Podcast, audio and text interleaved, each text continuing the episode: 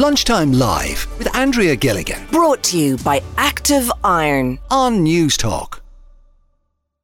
And now for something a little different on Lunchtime Live. Have you ever wondered what it would be like to be a stunt performer? Because it's no secret, they're always considered nearly the coolest people in whatever movie or TV show that they're uh, they're part of. So as today's Ask Me Anything, as part of it, we are chatting to a real life stunt performer, Niamh Hogan. Niamh, good afternoon. Good afternoon. Thanks Niamh is featured in the likes of Kin, Vikings, and also in uh, The Land of Saints and Sinners. How did you get into this?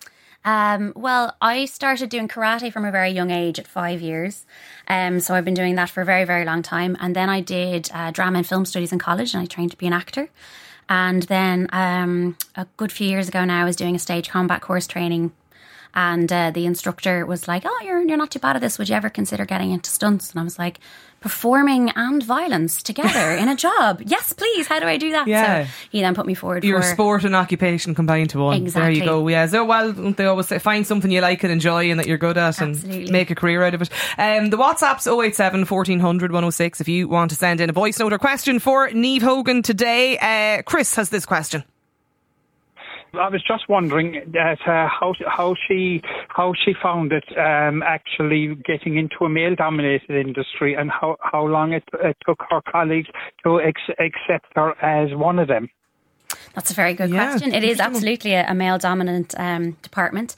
Um, they accepted me immediately because uh, I work with a great group, the Stunt Register Ireland, and they're all amazing guys, every single one of them, uh, very welcoming. And uh, we've got some good, strong female performers as well.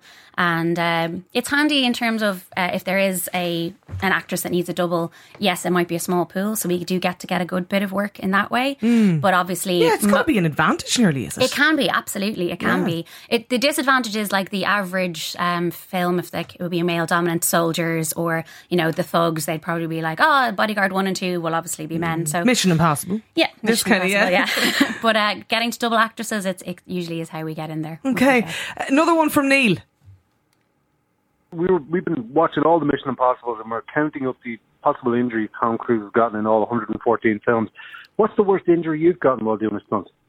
Um, I've been very fortunate. I've never actually gotten injured on the job. Touch Wow, wood. yeah. Knock, knock, knock on wood here. Um, but for myself, it would be it'd be stupid things like in training. You know, you just falling off a horse in training, you get like a, a bad bump and things like that. And I tore a ligament in my foot going for a run once. So Oh. I'm very lucky. But obviously, there's, there's friends I've had that have you know broken things or dislocated shoulders. But um, Probably out of work then, you see. And then you're out of work Yeah. for a little while, which is obviously never never ideal. Yeah. no, another question in uh, actually 087 1400 106. That's the WhatsApp. Uh, question from Amy. Right, so this is a very practical question, but um, as a stunt woman, do you ever find uh, you have issues with, you know, getting insurance? A very good practical question there. Um, so production usually would deal with any of the insurance for the obviously the big stunts that you're dealing with. That's Your all. premium must be wild. like, you know.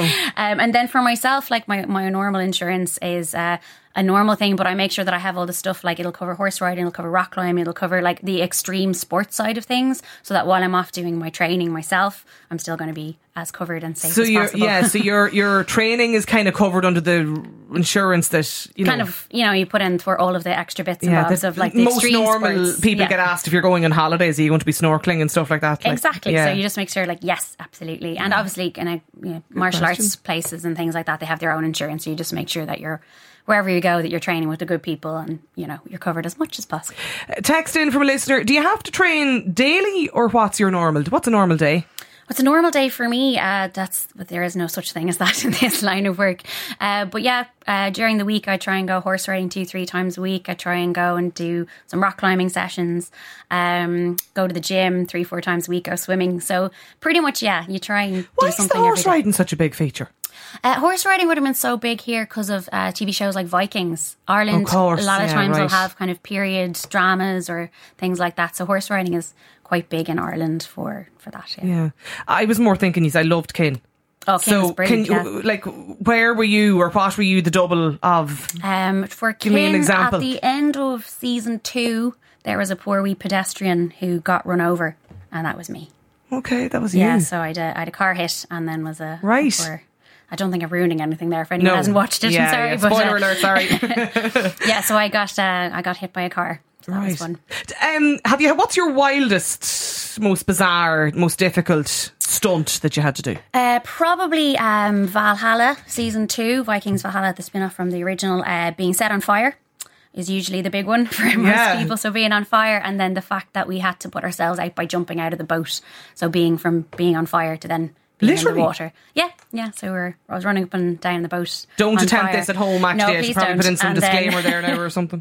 and then for the the one of the takes, we were put out with our safety people with the fire extinguishers, and then for the next take, after we are relit, we um, had to jump out of the boat into the water. So when d- production and director say, "Listen, um, call up. You're doing the double. You're going to be se- set on fire as part of this scene." Is that like you know?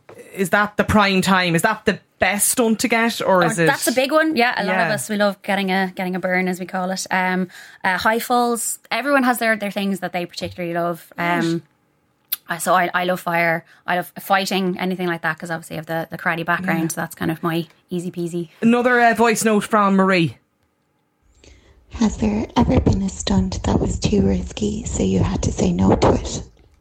No, I've never had to say no to anything because um, what you probably don't realize about stunts is um, we try to make it as safe as possible. So the stunt coordinator is in, head, uh, in charge of the stunt department, and they'll do a risk assessment and look at it, and everything is planned within an inch of its life to make sure that it is the absolute safest thing. So I'm very fortunate. Um, I've always worked with an amazing team, and I've always felt in perfect hands. Uh, question here, interesting one. Do performers get pair- paired with certain actors, or is it just more general than that? Um, it can be more general than that. Um, that you just, if you look like them, you're the same size as them, right hair, all that kind of stuff. But I think there are performers out there that will stick with an actor. I believe um, Liam Neeson's stunt double has been with him for years, Right. so that can happen. Absolutely. Just finally, how do I become one? so it's not for me, by the way. Calamity That's, a, Jane that's here. a great question. There are so many different ways to get into because there's a list of qualifications. So you can look it up on Stunt Register Ireland and the qualifications. Uh, martial arts is a very important one. So I'd say start with that and then see where you want to go from there into the different qualifications. Niamh, it's been a pleasure to meet you. Listen, thanks a million for, for coming into us here for uh, this Friday's Ask Me Anything. Lunchtime Live with Andrea Gilligan. Weekdays at midday Brought to you by Active Iron. on Newstalk.